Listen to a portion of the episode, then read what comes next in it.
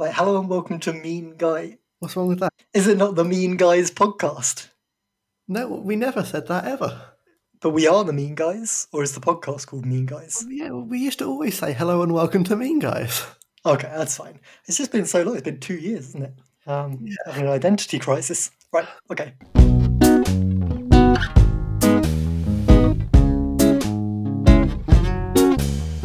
Hello and welcome to Mean Guys. The podcast that traces two brothers' journey of self-discovery through the medium of traditionally feminine films. I'm Ben. I'm Max, and throughout this series we'll be delving into some cheesy rom-coms and some trashy teen dramas that you've been telling us to watch. In this episode, we're talking about the 2008 TV series adaptation Sex and the City.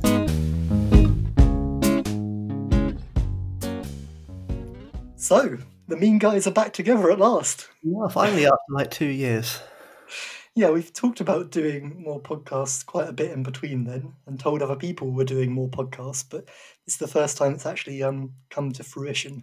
It's a bit different though, this series. We thought we'd mention right at the start. First of all, the obvious difference we're not in the same room. We are not indeed, yes. I'm in my new flat here in Leeds.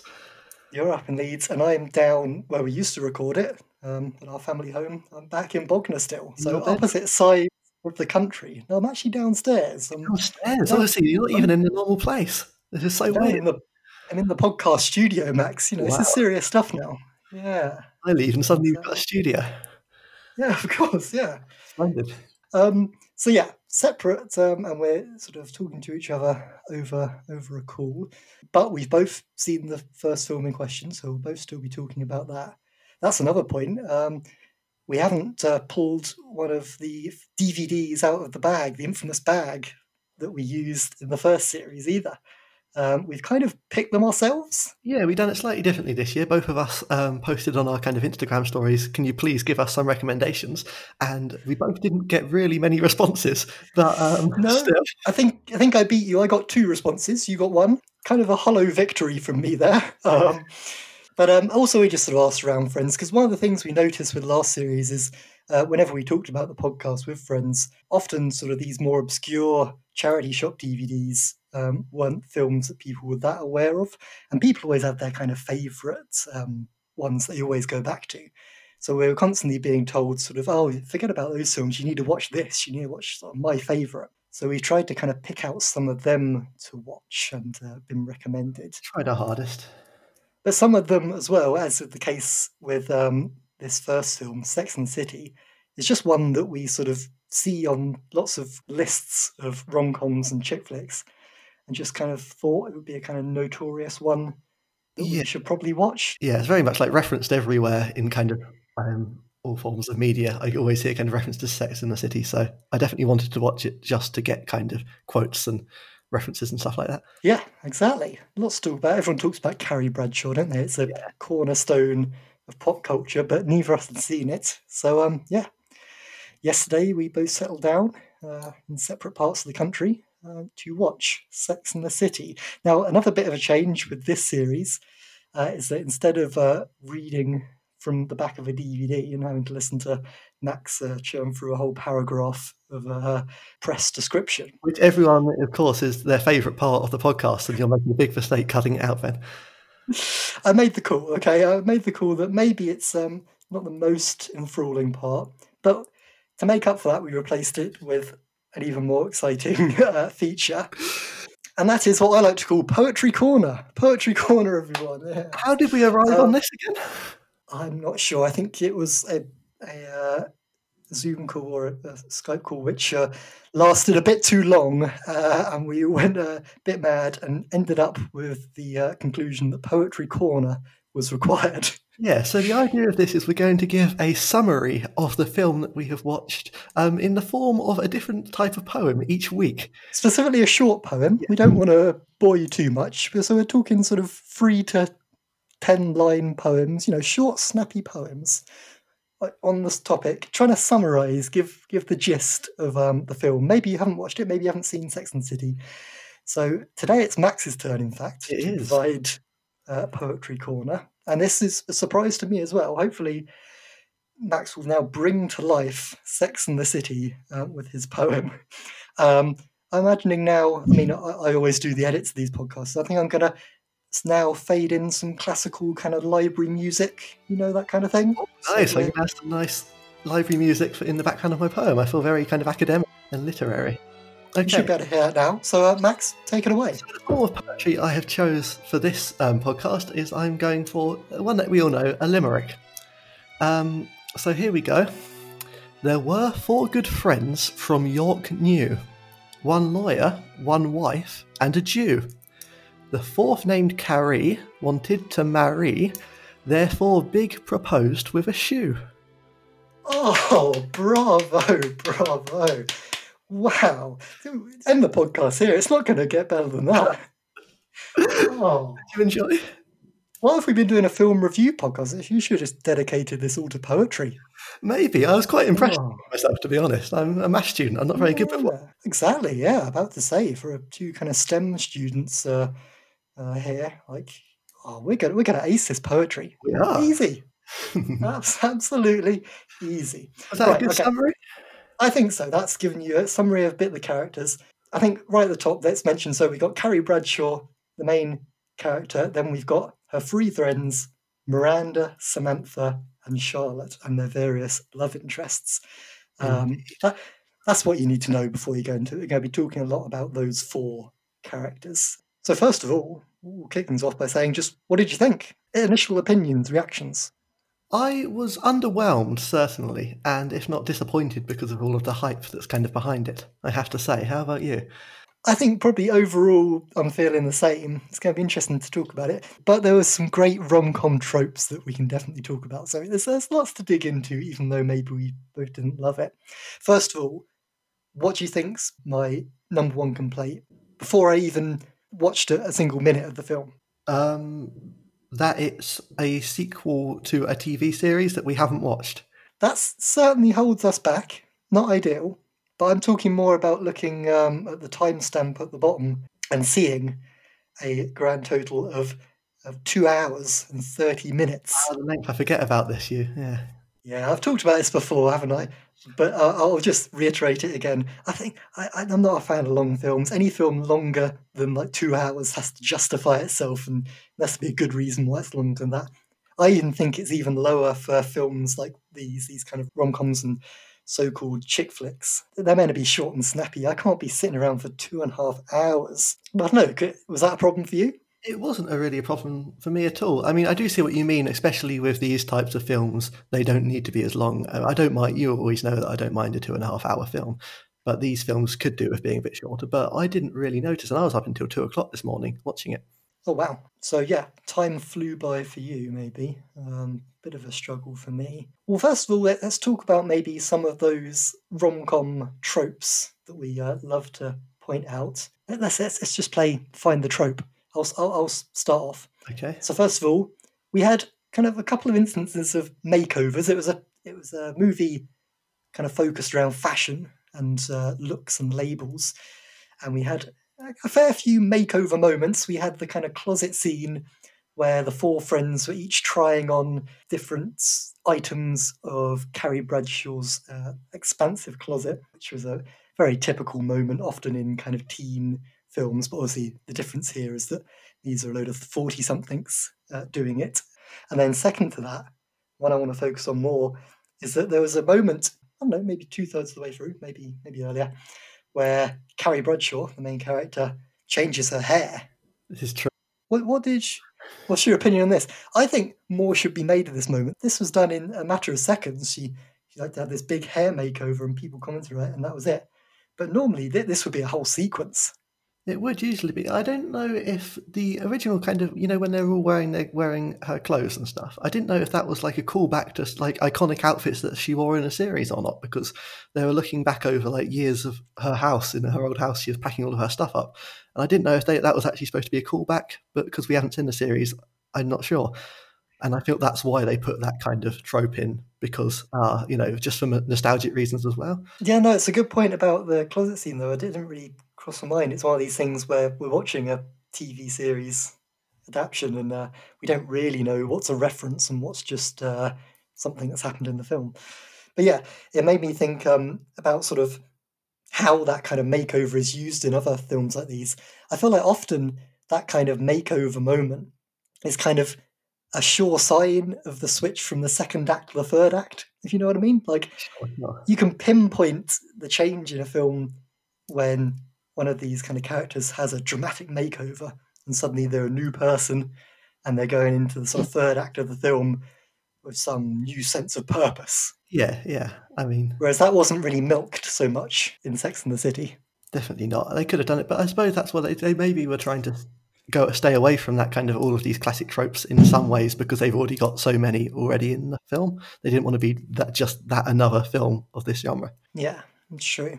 Anything stand out for you in terms of um, typical rom com fodder? Um, I suppose there was lots of kind of wedding drama and like you know the whole kind of in the big in the wedding dress the fight. That was kind of classic, kind of I don't know. It takes me to like Rachel in the first episode of Friends, or very classic in the wedding dress in the middle of a street having an argument is very. I don't know. I feel that's a classic trope. Yeah, and sort of slap round the face with the bouquet of flowers as well. Oh, dramatic. Pretty iconic moment. But yeah, that was the thing I thought of. And I mean, the rest was just all very similar. You're not going to get, you know, nothing outstanding though for these types of films. One other thing I quite enjoyed about some of the drama around the wedding and the surrounding time was um, a lot of it was done over the phone, right? There was all these kind of dramatic phone calls to and from lack of Bradshaw. calls, right? You know, he, and lack of phone calls, but a lot of drama either way centering around the phone. Sure.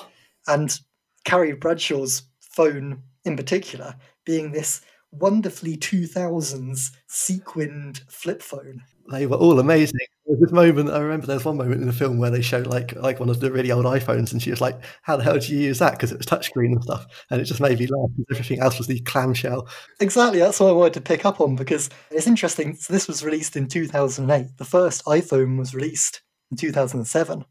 So the iPhone would have been this kind of weird, newfangled technology, I suppose, when this film was released. So weird to think, isn't it? Especially of people of our age. Exactly. And it's always an interesting thing. You know, a lot of these films that we watch are very 2000s based. That seems to be a, a golden age of these um, kind of chick flicks. And so often the fashion and the phones are very distinctive indeed. I know it's, yeah, there's more iconic moments of the phone, like her throwing it into the sea after getting that phone call, which was a bit kind of, again, over dramatic, but it reminded me of like the 2001 A Space Odyssey. Again, like the, the bone being thrown into the air. I don't know, that small little clip.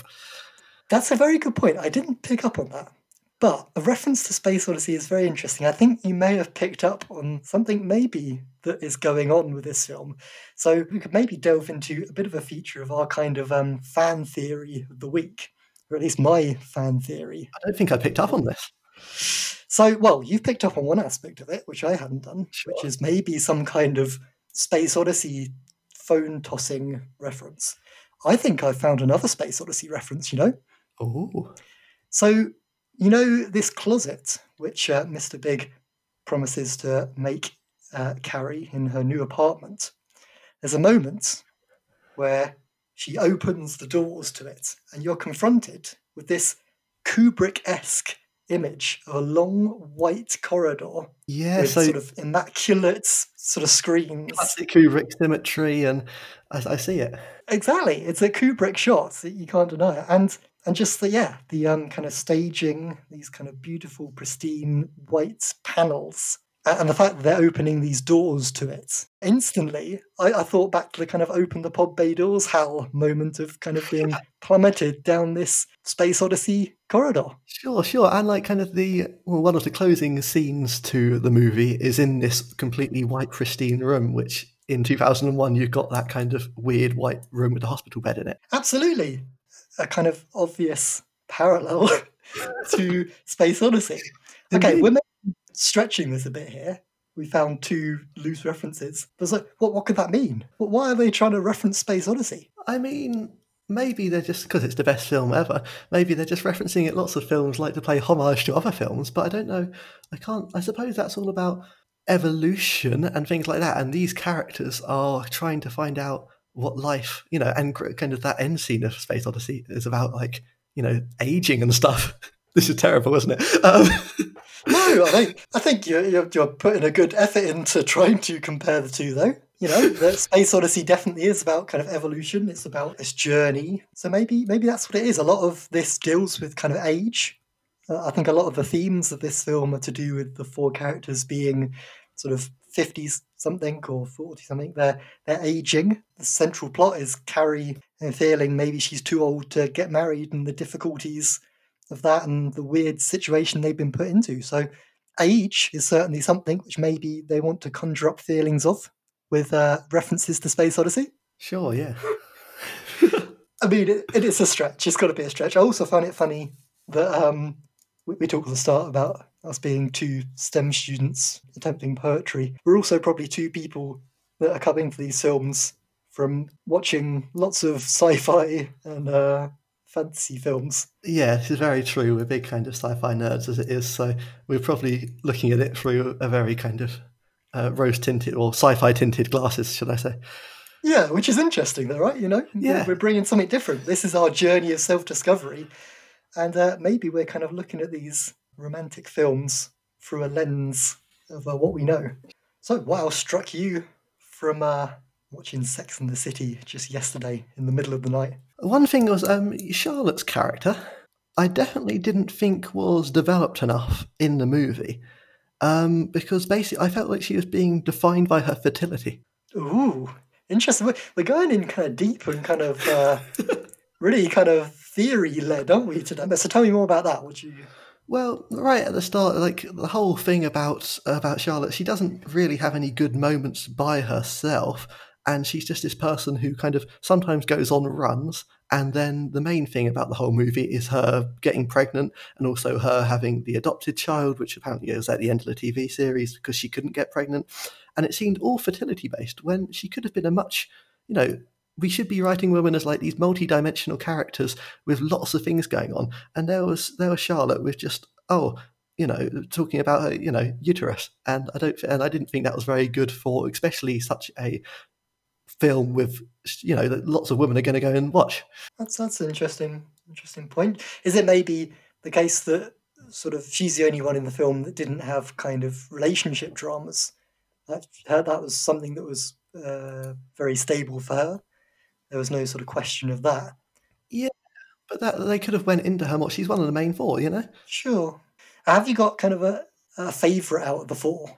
Like, was there ones that kind of yeah you preferred? I mean, I'm a big fan. I mean, you can't not be a big fan of Samantha, can you? Because she's just this kind of, you know, she knows what she wants. And she's also, at the start, you think she's quite a stereotype, but then throughout the film, you see her character develop and she's much more than just this kind of sex crazed stereotype at which, like, um, they kind of hint at at the start of the film. She had the most kind of interesting and funny scenes, I think. So she's like living in LA and kind of coming back to New York to join the, the girls. And also that hat, like, everyone wants one of them hats, don't we?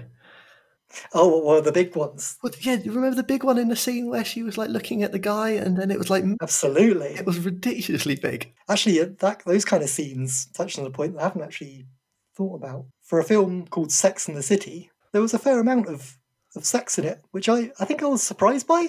Oh, well, I was surprised in the opposite. I thought there'd be more sex. When I first heard about the film, I thought like, oh, this is quite a young and frivolous film, and then when I first started watching it, kind of seeing it was a film about these kind of middle-aged women instead kind of confused me to start with. I thought, oh, there's going to be like no sex at all, and then there was sex, and I was like, oh, I thought there's going to be more because it's going to be young and frivolous, and I didn't know what to expect. It. Ah, I came at a completely different angle. I knew it was about middle-aged people, or so I thought. Well, I probably thought quite wrongly. Oh, you know, it's not, it's not going to be much sex in it, like. that. Yeah, literally, Sex in the City. Yeah, it's true. It's in the name, but it makes me think like because it's aimed at this kind of older age group. Was this the kind of 2000s version of Fifty Shades of Grey? Maybe. What do you think? This was a bit risque for the time. Maybe, because you know films I think have got to be getting more risque. So you know, it's this could have been the step up that Hollywood took before something like Fifty Shades of Grey. Hmm, maybe, I suppose. Yeah, I suppose it was a very much big blockbuster film as well. So it wasn't. Lots of the kind of more alternative films can get away with much more. Yeah, that's true. Yeah. So I got written down here. Oh, I've got written down. Interesting. This sentence. I don't know if you agree with this. I've got just written down. Jennifer Hudson deserves more. Jennifer Hudson. Yeah. Am I drawing a blank? Je- Jennifer Hudson. Oh, was that Jennifer Hudson? Yeah. Wait a minute, I'm just googling Jennifer Hudson. Oh, that was Jennifer Hudson. this proves To me, point, I think. yeah, I think you've I've, I've pretty well proved your point there. Also, I've proved the point that I don't really know much about Jennifer Hudson. Oh. Um, but yeah, so actually, that's someone we haven't mentioned. Jennifer Hudson is uh, halfway through the film employed as Carrie's assistant, and she's a I don't know, she's she's a she's a good character, isn't she? She's a very sort of wholesome character. But like, it's Jennifer Hudson. If she's not the main person in a in a film, then she deserves more. As I say, like she's the star of Dreamgirls, and like we gotta love Jennifer Hudson, and she was just kind of like this side character. Yeah, I don't know. I just thought if you can have Jennifer Hudson in a film, just put her in every scene. You know? This must have been early in her career, though, or sort of when she was still doing a lot of music and maybe not much acting. Yeah. Uh, even if she could have been given more, she came out of this as a seemingly well liked character, and I thought um, she was one of the mo- more likable characters in the film, right? Definitely, yeah. Well, if not the most likable. Yeah. So there were a few things. I've got a bit of a list in front of me of some of the sort of worst points of the film, or just the bits that I kind of cringed at a bit and thought, like, oh, here we go. First of all, it takes a while to get going. I said it was long, but also there's a moment about an hour in where like they go to Mexico, and I thought, like, yes, here we go.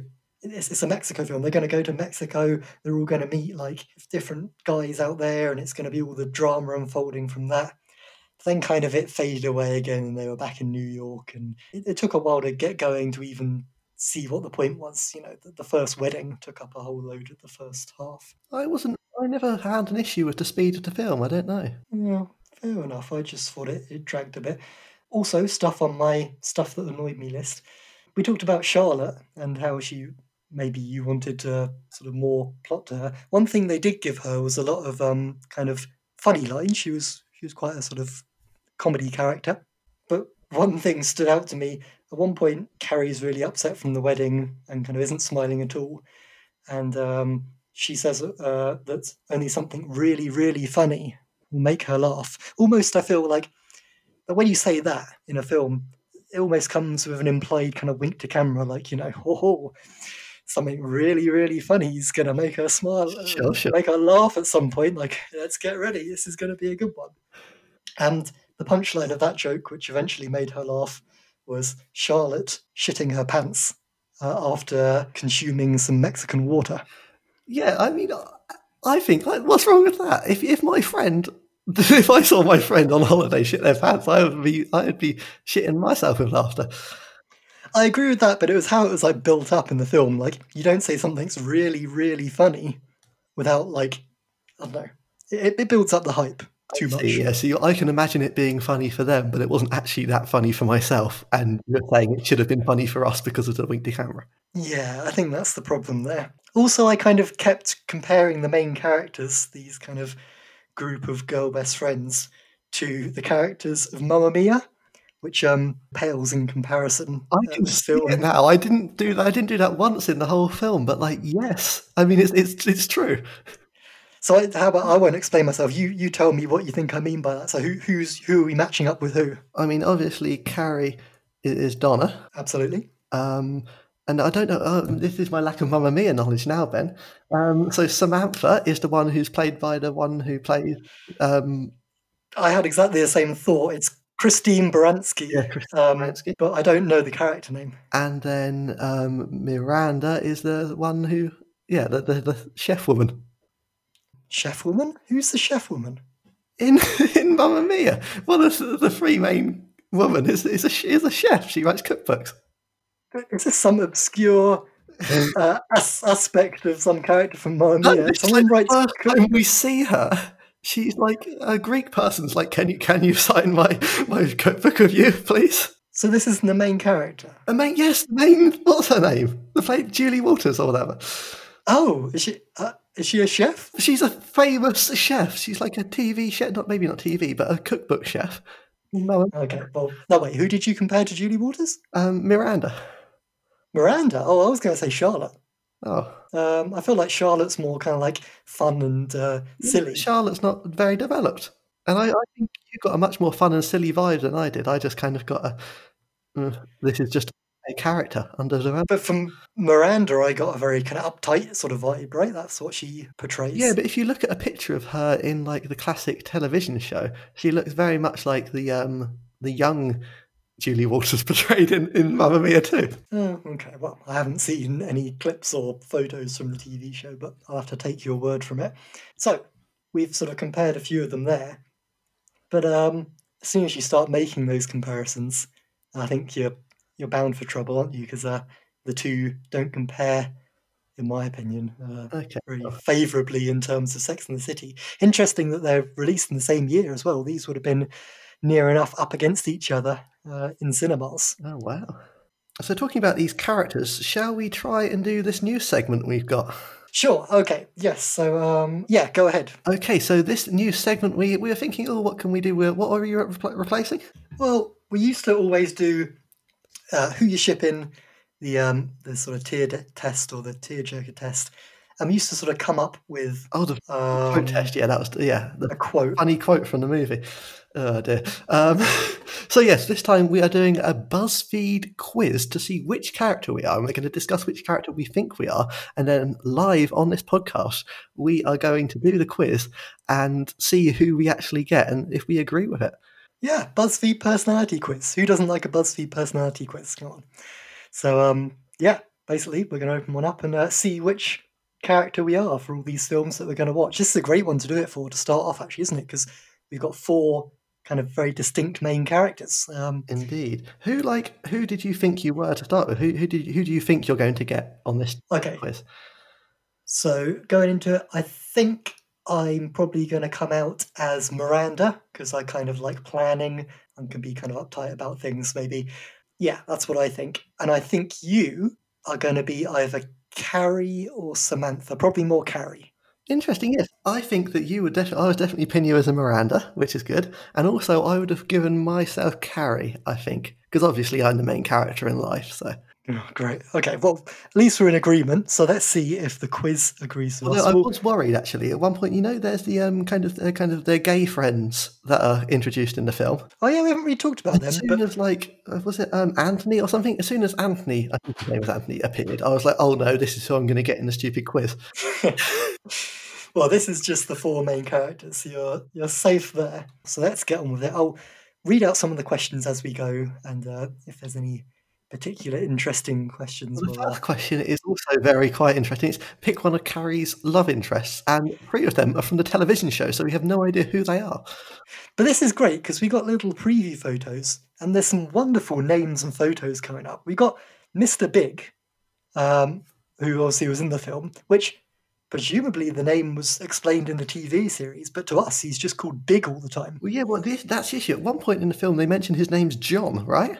Yes, yeah. and that was really disappointing me. I thought it was going to be like a whole Curley's wife scenario or something, you know, where you don't actually ever find out his first name. But Mm, no, it's it was oh, Mr. Big. I thought, oh, that John. It just disappointed me. that is disappointing. So, um, but yeah, as uh, only watchers of the movie will never know the backstory to that. So, okay, we've got to pick which one we think is our love interest.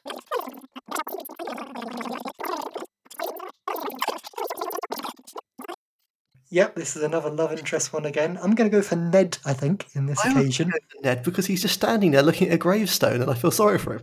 So much mystery there. Yeah, we're both going for Ned. Love to know more about him.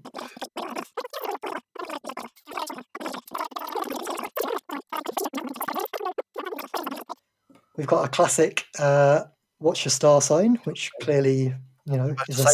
staple of BuzzFeed quizzes. So again, we might get the same person just because we're both Pisces.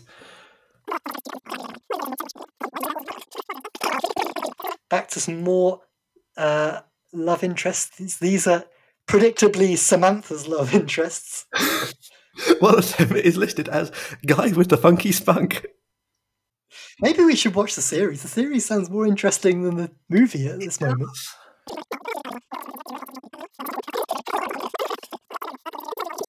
Okay, so I have been given. but you thought I would get Samantha or Carrie. In- Yep. It turns out I got Charlotte. Whoa! I am defined by my fertility. Yeah, there you go. That's that's you all over. Um, and uh, you thought I'd get Miranda. I thought I got Miranda. Guess what? I got Miranda. Hey, wowza, you got Miranda. Well done. So it says, um, I definitely have some Carrie like tendencies, but at the end of the day, I am truly a deep romantic.